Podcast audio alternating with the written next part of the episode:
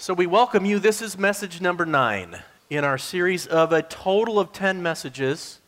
We're studying 10 kings. These kings lived some 2,500 years ago, but they are so relevant. And we're looking specifically at their defining moments. Every one of these kings faced a defining moment. We face defining moments, and we're going to face this king's defining moment. We're going to come face to face with this. And uh, this morning we're looking at Manasseh and his king size choice. Now, all of us make choices. All of us. Life is a series of choices. As a matter of fact, turn to your neighbor, just point to him and say, You make choices. Just, just say that. Some choices, I mean, they're not that important, right? I mean, it's not that important, you know, the choice of what she would wear this morning. I mean, it's not you know, any life staggering consequences associated with me wearing this. But there are other choices that we make. I mean, the, the consequences are staggering, okay? And we're going to be introduced to a, a choice that just the ramifications of making this choice or not making it are just life altering. I don't know if you've heard of the name Joe Girard, but for 12 years straight, he held the record, the title, the number one car salesman in the nation 12 years in a row. This guy sold five cars on average every single day. You want to know how he did it? He made two simple choices. This was what he this was his strategy. Always give people a fair price. And second, he did everything he could to make people like him. And he did it in one way. He isn't some major super personality. This is what he did. He made the choice to send every single customer he ever had, and, ultimately, he ended up having 13,000 customers. Every month, he sent them a greeting card with five words on it I like you, Joe Girard. That was it. That choice made him the number one car salesman in the Guinness World Book of Records 12 years straight the choices you and I make, they, they can be absolutely critical to the direction our life takes. And this morning, wow, as we look at Manasseh, are we going to discover something that is powerful? Every person in this room is going to face the defining moment Manasseh had to face with the choice that he made. And there are really two kinds of people here this morning those that will make Manasseh's king size choice and benefit from it. And then there are those that will say, No, not for me. I'm not going to go there. I'm not going to make that choice. And I have to share with you, you're going to see this. You will suffer for it. So this can be a life changing morning. Now, let me give you a little background about King Manasseh. He served as the 14th king over the southern kingdom of Judah. So here's a picture of. Uh, Judah, the divided kingdom, Israel, the northern kingdom, capital Samaria, and then the southern kingdom, Judah, and you saw that circled. Manasseh reigned in Jerusalem, the capital of the southern kingdom. He reigned from 695 BC to 642 BC. So this guy, he reigned 55 years. That is the longest reigning Jewish monarch in the Bible. 55 years, imagine being in office. Now, this is what I want to do this morning. I want to do three things as we unpack uh, his life. I want to point out two realities that often precede making this king size choice. I want to identify Manasseh's king size choice. You're not even going to know what his choice is until about halfway through the message. And then I want to give two results that typically flow when we make Manasseh's king size choice. So if you get that, say amen. All right, all two of you get it. No, just joking. Take your Bible, Second Chronicles 33. That's where you should be. Let's begin with these two realities that precede, often precede Manasseh's king size choice. And the first is this even when we blow it big time, we can still make Manasseh's king size choice. And I want you to notice how Manasseh really blew it. Chapter 33, verses 1 to 2. Manasseh was 12 years old when he became king. And he reigned in Jerusalem 55 years. Now, notice the summary about his life. He did evil in the eyes of the Lord, following the det- det- detestable practices of the nations the Lord had driven out before the Israelites. Now, you have to understand that Manasseh was groomed by his godly father, Hezekiah. Hezekiah was one of the three good kings of the 40. And Hezekiah was a godly man. And he raised his little boy Manasseh to be the next king over the southern kingdom of Judah. But Manasseh fell so far from the tree. I mean, in a way that was beyond imagination. He actually became the most evil king ever in Judah's history. He Manasseh reinstated all the abominations that his godly father Hezekiah had destroyed. Uh, I mean, imagine you being a king and you purify the land, Judah, of all idolatry, and then your son, who you raise, who you hold in your arms, grows up, and he reverses everything and turns the nation to pagan idolatry in a way that's beyond wicked to being the most wicked king ever in the southern kingdom, and you have Manasseh. You say, well, how bad did it get, Mark? Look at verses 3 to 5. He rebuilt the high places his father Hezekiah had demolished. That's a pagan worship site. He also erected altars to the Baals and made Asherah poles as Baal worship. He bowed down to all the starry hosts and worshiped them. He built altars in the temple of the Lord, of which the Lord had said, My name will remain in Jerusalem forever. In both courts of the temple of the Lord, he built altars to all the starry hosts. Now, here's a picture of the temple. And in both courts, the holy place and the most holy place, he profaned these areas by literally erecting Baal worship, astrology, pagan idolatrous artifacts to lead the people astray in the temple of God. And this is just the beginning of his wickedness. Look at verse 6, if you would. He sacrificed his sons in the fire in the valley of Ben Hinnom, practiced sorcery, divination, and witchcraft, and consulted mediums and spiritists. He did much evil in the eyes of the Lord, provoking him to anger. Here I have a picture of the valley of Hinnom. Here's the Kidron Valley, and this is the, it's a little hard to see, the Valley of Hinnom. Do I have one more picture of the valley? Yes. This actually is the, this is the Valley of Hinnom that became kind of a, a burning trash heap site. And right here is the potter's field. Remember when uh, Judas went out and hung himself 30, through the 30 pieces of silver, and then they went out and bought a field. This is in, isn't the symbolism of where this field was purchased in the valley of Hinnom, where the worship of Moloch, the most detest, detestable practice of pagan idolatry, was literally, and it's hard for me, and I'm not going to get too graphic here, but there was a statue, often made of bronze, that they'd heat up with arms stretched out, and they would heat this up to a burning red hot and they'd throw little babies into the arms of this statue and watch them sizzle to death. This is what this king did with his sons.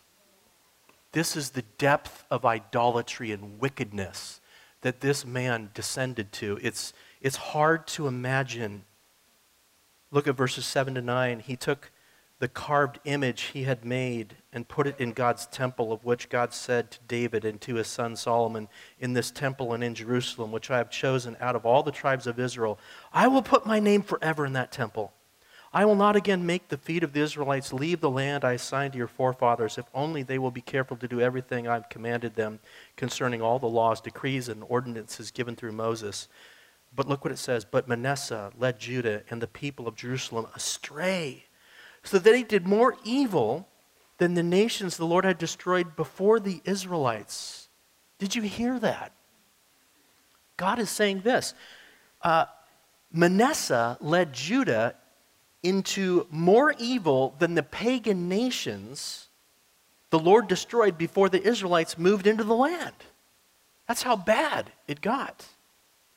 Uh, Manasseh led Judah into nature worship, astrology, Baal worship, Asherah worship, Baal worship, desecration of the temple, black magic, sorcery, divination, witchcraft, mediums, pagan idolatry, human sacrifice. He shed so much innocent blood by sacrificing children to the god Moloch and also by killing God's prophets. Tradition has it that Manasseh killed Isaiah by placing him inside a hollow tree and sawing him in two. You can read about that in Hebrews chapter 11, verse 37. And on top of it all, when God tried to reach out to Manasseh to speak to Manasseh, Manasseh turned his ear to the voice of God. And we see that there in verse 10. The Lord spoke to Manasseh and his people, but they paid no attention. Now, before we get too high on our holy horses, it's so easy to go, that guy is just such a loser. What a sinner. What a despicable, all that. We need to say this because this is the truth. We are all Manasseh. We are all rebellious sinners. I mean, if people knew the truth about all of us, really, what we think, our lust, our evil, our sin, our wickedness, the things we've done, the things we do. We are all evil. We struggle as sinners. Peter said, Peter, Jesus said, I'll build my church on that confession, Peter. Peter said, Go away from me, Lord, I'm a sinful man. Paul wrote over half the New Testament. Paul said, I am the worst of sinners.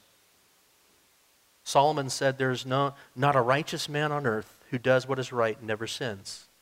And God's summary of all humanity all have sinned and fall short of the glory of God. So let's not point our fingers too quickly. Yes, Manasseh fell to a degree probably no one here ever has or ever will. And yet, sin is sin before God. It's breaking the law of God. And so we all have the heart of a Manasseh.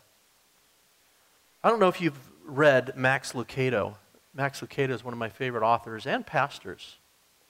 A while ago, I read a statement about Max that he wrote about his own life, and it really struck me. Max said this Every weekend, before I preach, I say publicly, he says this to his congregation Lord, forgive the one who speaks, for his sins are many. I do this genuinely. And through the years, people have said, the fact that you're willing to acknowledge that before you preach makes me all the more willing to listen to you. So I say, Lord, forgive this pastor, for his sins are many.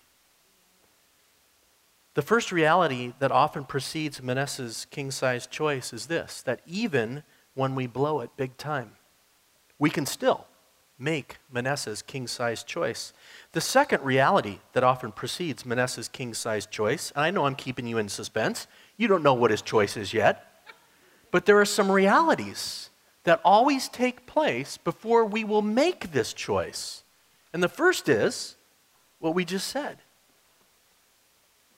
we kind of blow it. We're all sinners. But the second is this sometimes it requires a lot of personal pain before we are ready to make Manasseh's king size choice. Now, I want you to notice the degree of personal pain that Manasseh experienced. Look at, if you would, at verses 10 and 11. The Lord spoke to Manasseh and to his people, but they, know, they, they paid no attention. Now, watch this. If you're a person, God is speaking to you all the time. God is speaking to every person on this planet all the time. The issue is not, is God speaking? The issue is, are you listening? But if you continue to stiff arm God and don't listen to his voice coming to you, something will take place. something maybe like what is going to happen to Manasseh. So the Lord brought against them the army commanders of the king of Assyria, who took Manasseh prisoner, put a hook in his nose, bound him with bronze shackles, and took him to Babylon. Now, I don't know if I have a picture. Do I? Of, yes. The reigning empire at this time was the nation of Assyria up here. And they were the dominant empire at that time. they bring a group of people down here to Judah, to Jerusalem. Actually, they're elite soldiers, and they come for one purpose, and it's to come after Manasseh. Now, watch this. This is not the Babylonian captivity. That will happen 100 years later, still into the future, in the year 586. The full story behind what's going on right here is probably too long for me to explain right now, but let me give it to you in short and just say this. The Babylonians up here, there were Babylonians living in Babylon. They rebelled against the, the Assyrians in kind of a revolt. And, and the Assyrians blamed this revolt partially on Judah. They felt that Judah was complicit, and specifically Manasseh was complicit in this rebellion. Well, the Assyrians crushed the rebellion in Babylon, and then they went to Judah to bring the king of Judah, Manasseh, to face judgment for his involvement in supporting this Babylonian uprising that was crushed by Assyria. So imagine you are Manasseh, you're in Jerusalem, you're the king, and all of a sudden your walls are invaded, Jerusalem, by these Assyrian elite soldiers, and they break into your palace. They literally place a hook in your nose, which was very customary back then when you would take someone prisoner, especially a high ranking king. So, a, a, hook literally in the nose. They'd place your hands in bronze shackles and lead you off to Babylon to face judgment and then to be thrown into prison to rot. That is what Manasseh experienced. That's having a bad day. That's a terrible, no good, very bad day. C.S. Lewis says this. He wrote the Chronicles of Narnia, one of his most pro- profound statements, in my opinion. He said this God whispers to us in our pleasures, but shouts to us in our pains. It is his megaphone to rouse a deaf world. Sometimes it takes us being thrown into an Assyrian jail cell before we're ready to actually even think about God. Sometimes we're not ready to make Manasseh's king size choice because we're so stubborn and we have to be brought down low. Hey, Manasseh. Yeah, you there, rotting in that jail. You think God's trying to get your attention, Manasseh? Hey, you, Jerry, Sue, Kathy, Mike. Yeah, you. They're in your suffering and pain, how low do you have to go until you will make the most important choice you can make in your life? How far do you have to descend into the cesspool until you'll make a choice that will be absolutely life changing? What, you say, in the world was Manasseh's king size choice? Oh, I'll get to it in a second. Still keeping you in suspense. Actually, let's just pray and go home right now. No, no. But before I give it to you, I'd like you to discuss something at your tables. Because as I'm speaking about this, God's speaking to you. And He's speaking to you about maybe something going on right now or in your life in the past. There was a moment that you had to go so low. And now, as you look back on it, you're going, wow, God brought me to that low point. But it was it, the only way I would have woken up is I had to go there. I'd like you to talk about that moment at your tables because I think there are stories all over here. Here's the discussion question Have you ever had a Manasseh moment where God was trying to get your attention and he was using your pain? It was his megaphone to rouse you out of your slumber. Talk about that at your tables, go for it. So, two things often precede Manasseh's king size choice. Even when we blow it big time, we can still make this choice, but sometimes for some of us, for some people, it takes us descending to the lowest point imaginable before we'll actually turn and make this king size choice. Well, what was Manasseh's king size choice? It's a word that starts with H. It's called humility. Humility. He humbled himself. Look at verses 12 and 13. In his distress, you see, your distress can either make you bitter or better. You could be in pain and you could absolutely turn bitter to God and shake your fist at God, and God's like, you still haven't learned. Or it'll soften you and you'll actually become better of a person, and God will do a miracle in your life. In his distress, now remember, Manasseh now is in an Assyrian jail. In his distress, he sought the favor of the Lord, his God, and humbled himself, notice, greatly he humbled himself greatly before the God of his fathers. And when he prayed to him, the Lord was moved by his entreaty and listened to his plea. Wow. In his pain, in his distress, Manasseh does three things. He seeks God, he humbles himself before God, he prays to God. That's called eating humble pie before God. That's humility. That's a choice, you see, watch this, that we are called to make before God because we're sinners. The question is will you face this defining moment by becoming bitter or better because you humble yourself? Manasseh made the choice to humble himself greatly before God. Now, the word humbled, it's, it's actually a verb in the Hebrew. It's the word kana, and it literally means to submit oneself to, su- to subject oneself to, to place oneself under. It means to become low. It means to bow down. It actually means to be flat. It's like taking a mountain that's full of pride and beauty and you make it literally flat. That's humility. That's humbling yourself. Becoming flat as a pancake before God, not pride and no, no, no. You become just bowed down and flat as paper before God. You're just like, God, I'm nothing. I'm a sinner. I've blown it. Has that happened in your life? Is that happening in your life? You see, you're going to choose how you're going to live your life. In arrogance and pride before God, who's holy and you're not, or you come before God as a sinner, bowed down, humble. And Manasseh humbled himself greatly. This guy, I mean, he's the worst of sinners. He's thrown his sons into the the god Moloch's arms. He's led the whole nation into wicked, grotesque immorality. And yet he's turning to God, he's humbling himself before God. Take your Bibles and turn to the New Testament to James chapter 4, because we have a picture here of humility that I think Manasseh was experiencing. And I want to put a little flesh on this idea of humility of what is going on, I think, in Manasseh's heart. James chapter 4, verses 7 to 10, or you can just listen to this. James chapter 4, verses 7 to 10. And here we are given this instruction Submit yourselves then to God. You see, humility is, is an action we take of submission in our heart to God.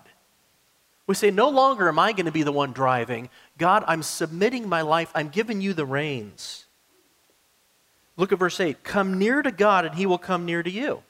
That's humility. You're coming near to God. No longer are you the one leading your life. You're coming near to God saying, God, I need your help. Wash your hands, you sinners. Purify your hearts, you double minded. You're like, my hands are dirty. My heart is dirty, God. Grieve, mourn, and wail. This is because of your sin. This is what Manasseh is doing. He's grieving and he's wailing and he's mourning and he's crying and he's crushed over his own sinfulness. Change your laughter to mourning and your joy to gloom. Humble yourselves before the Lord, and what does it say? And He will lift you up. Our part is to humble ourselves before God, to make that choice, to do that. God's part is He will lift us up. We'll see that in a second. Humility is a choice God calls all of, all of us to make. It's a king size choice. And some people aren't big enough to make it they probably still haven't gone as low as they need to go before they'll actually humble themselves before God so God can lift them up. They think they can just do it on their own, live their own life. We're going to look at what that means in a little bit.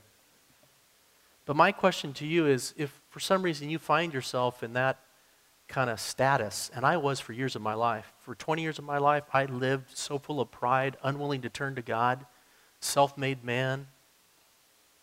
How low do you have to go until you will humble yourself. And for me, it almost took losing an eye and it's too long of a story to tell you, losing a girlfriend, getting kicked out of my home. God had to break me, shatter me, before I would look up in flatness on my floor. If you go into my office, you walk into my office, the first thing you see on the left hand side is a piece of carpet. Why? That carpet is the carpet I surrendered my life to Jesus to. I said, Mom, do not take this carpet out of this room. I moved out. Years later, she said, I'm changing the carpet. I came over there, I brought the whole roll home to our garage. Tracy finally said, Get that carpet out of here, it's smelling. And I'm like, I'm, i rolled it out and I go, okay, look, uh, this is, this is where I gave my heart to Jesus on that carpet. This is where I humbled myself before God and He transformed my life. And I cut out that piece and I framed it and it's in my office. It's my most cherished thing. What about you? That moment is a defining moment for your life where you say, no longer I'm going to live proud. I'm going to humble myself before God. That is a defining moment that all of us have to face. Who's going to be Lord over our life, us or God? Who is God in your life, you or God? It's one of the two. Manasseh was God of his own life until this moment, and he just humbled himself. Wow. You know, I, am amazed over the years, and yet I'm not amazed because I know my own heart, but as a pastor in ministry for 30 years, I've seen things that I I'm amazed at how deep someone has to fall before they will actually humble themselves before God. I've seen it all. I've seen marriages, families destroyed. I've seen it all. I've seen people thrown in jail, financial indiscretion beyond what you could ever imagine, and people unwilling to humble themselves, lost in addictions so deep, and finally they turn to God. And even then, God is so gracious. But King Manasseh's choice was humility. Now, let, when we do humble ourselves, maybe you haven't had that experience. And maybe God's brought you here today because this needs to be the day. I'm going to give you that opportunity later. But when you have that experience and you do humble yourself before God, there are two results that typically flow from making Manasseh's king size choice. And we see this in Manasseh's life. And this is the, the exciting part of the story of Manasseh. That whole thing changes after he makes this choice. The first thing that flows is spiritual restoration takes place. Notice the immediate spiritual restoration that Manasseh experiences once he humbled himself. Look at verse 13. And when he prayed to him, the Lord was moved by his entreaty and listened to his plea. So God brought him back to Jerusalem. So God somehow worked in the king of Assyria, allowed that king to have grace and mercy, and allowed Manasseh to be brought back to Jerusalem and reinstated as king, then it says this. Then the, the latter part is, then Manasseh knew that the Lord is God. So Manasseh is restored to his position in Jerusalem, but more importantly, he is restored to his relationship with God. The Bible says there, then Manasseh knew that the Lord is God. The, the word knew in the Hebrew, it, it, it, it's the same word, yada, it is, it's the same word that means to know someone intimately. And this is when, have you ever, you've had that moment when you humble yourself before God. And when I did on my carpet, so to speak, I, I finally looked up and I went, You are God. The Lord came into my life and He transformed me in His presence. It was finally this intimate knowledge of God. God wasn't just out there, God was in here in my life because I humbled, repented, and He came within and I knew Him and I was a born again, new person experience. And this is what happened in Manasseh in his life as well. This is what's happening in our lives as well. When we humble ourselves before God, God restores us to Himself, and that's the most important thing. Who cares about being restored as a king if you don't have the king living in you? But Manasseh, most of important, was restored to knowing God. Remember that day when you knew that the Lord is God? Things were sweet in your relationship. Ah, because you humbled yourself, and it's like, whoa, this is so awesome.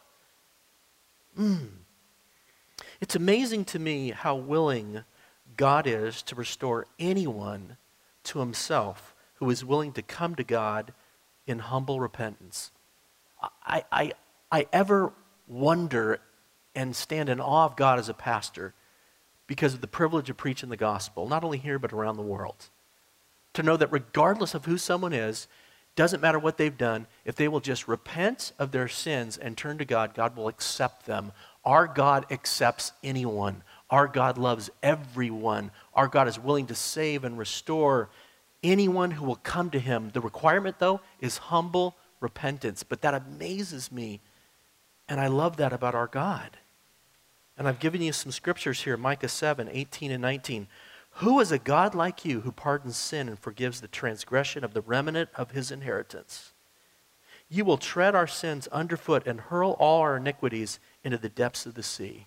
The depths of the sea, the Marianas Trench, I think is 29,000 feet deep, the deepest part of our ocean. And God takes our sin, whatever your sin is, whatever your past is, He forgives it and He buries it there. That's how awesome our God is.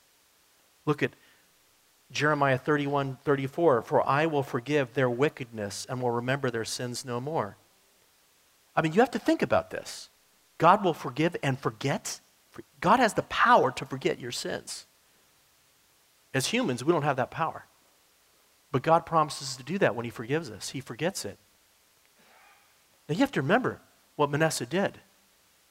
Manasseh led his nation into demonic worship, child sacrificing, literally brought pagan gods in the temple, the Holy of Holies. And God's like, I'll forget it all, Manasseh. Humble yourself before me. What does that say about your life? All of us carry burdens, loads, sins. Do you know that God sees all your sin right now? You think you can hide from you know, your sin? No, no, God sees it all, but God loves you in spite of that. But God says, You come to me, you humble yourself. You know what I'll do? Picture a chalkboard with all of your sins written on it. It's in plain view to God. God says, You come to me, humble yourself, I will erase that entire chalkboard. Oh, that's the love of God. That's the power of God. God is willing to accept and forgive anyone. I was on a plane once, airplane. I was talking to a gentleman next to me and talking about the gospel. And I was talking about forgiveness. And he just said, he looked at me with tears in his eyes and he said, Mark, this is amazing news. I've never heard of a God like this that would forgive me. But he goes, I need to share with you some. I've killed a man. There's no way God will forgive me. And I said, Of course, he'll forgive you. Have you ever heard of the Apostle Paul? Yeah. You know, the Apostle Paul killed Christians, and God forgave him. But Paul came to him in humble repentance. You need to humble yourself, repent, face what Manasseh did, his king size choice, and God will do a miracle in your life like you can't imagine. That man was too stuck in his pride and his unbelief, at least in that moment, and he walked out of that airplane, as far as I know, not repenting, but maybe he has since. Look at Acts 3:19. Repent then and turn to God so that your sins may be wiped out, that times of refreshment may come from the Lord. That's awesome. Hey, there's no one here that's done something God can't forgive. Look at King David. David goes out, and we saw it. We literally were there in Jerusalem, the city of David, and we looked down where David stood when he saw Bathsheba bathing. And he commits adultery with this woman and then subsequently kills her husband and he's confronted with his sin, just like you're being confronted with your sin right now. What are you going to do with your sin? In pride, hide it? Or are you going to come to God with humble repentance like David did, and then just go home today and read in your Bible Psalm 32 and Psalm 51? Psalm 32 is the other side of David's confession, and the psalm begins Blessed is the man whose sin is forgiven, who the Lord does not hold any account. I mean, the word blessed is happy, the happiness that flows into our lives when we know God has forgiven us. And God forgives us when we humble ourselves and come to Him in repentance. And the first thing that flows when we humble ourselves in repentance before God is spiritual restoration.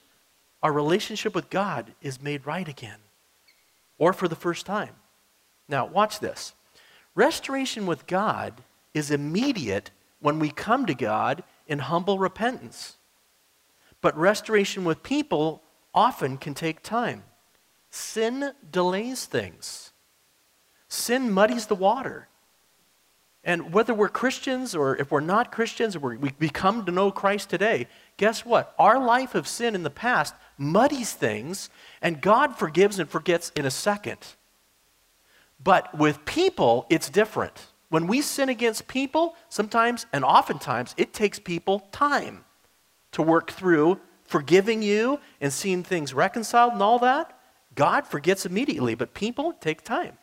But watch this. This is what I've noticed. If we continue to humble ourselves before God, the promise is that God will lift us up even in our relationships with other people in due time.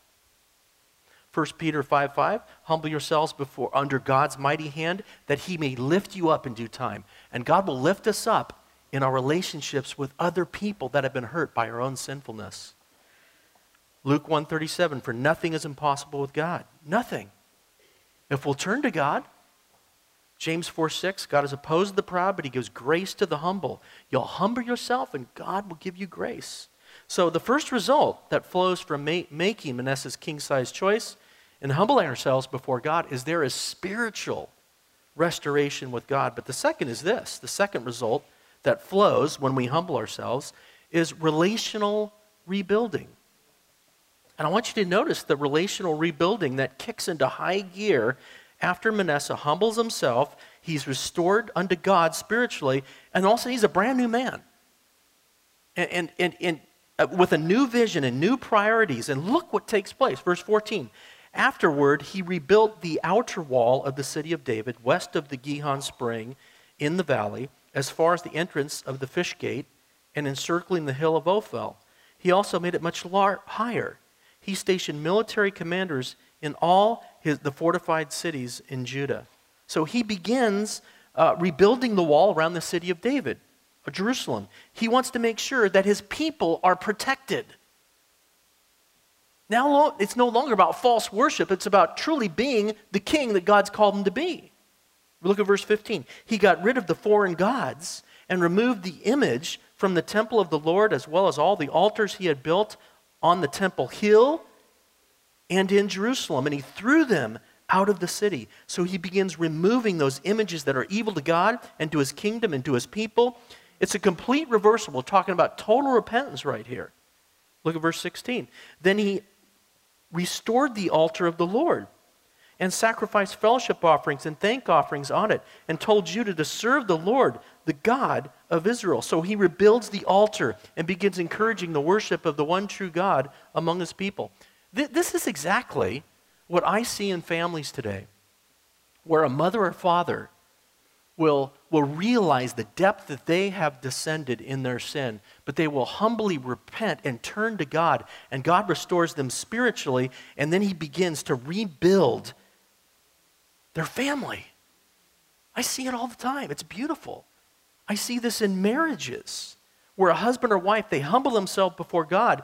Spiritual restoration with God starts to emerge, and with that is the power to, to, then see mending that's taking place and rebuilding in the family amongst their children and with relatives. And, and it's just an awesome thing. I see it with sons and daughters. I'll see a young person humble themselves, come to know Jesus, they get right with God, and then there's the power to be the son or daughter in that family where they, like Manasseh, maybe burned their father and mother, like who was a Hezekiah, a godly man or woman, and all of a sudden they get right with God and they're starting to get right with their family, and there's this beautiful healing that takes place. I think of the greatest commandment in Matthew 22, 37 to 38. Love the Lord your God with all your heart, soul, strength, and mind. This is the first and greatest commandment. And that's what Manasseh returned to. He repented. He came back to loving God, knowing God, and guess what? Then the second becomes possible love your neighbor as yourself. You can't love your husband or your wife or your kids or your parents like yourself, like God has intended, unless you're right with God. You have no power to do that apart from God. And the only way you get that power is if you humble yourself and God's power comes into you. And that is what is happening with Manasseh. He got right with God and then he's getting right, but it takes time. Got right with God immediately through repentance, but then he's slowly beginning to make it right with his people that he's called to lead. And that's what every godly man or woman does. So, two results typically flow from making Manasseh's king size choice to humble ourselves before God spiritual restoration with God, and then relational re- rebuilding with others. That's what God does in our lives. Wow. I'd like you to talk about this at your tables.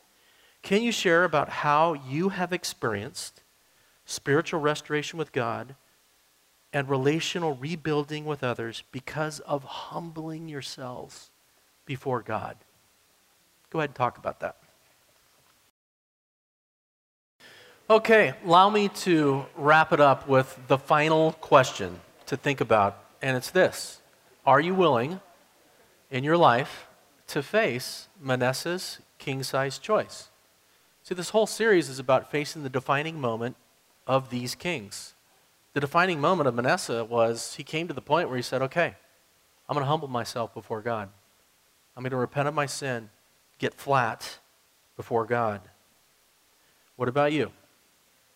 Like I said at the beginning, there's two categories of people that are here this morning those who will make Manasseh's king size choice, humble themselves before God, and those who will deny humbling themselves before God because of their pride. You can only be one or the other. And you just have to be honest in understanding where you're at.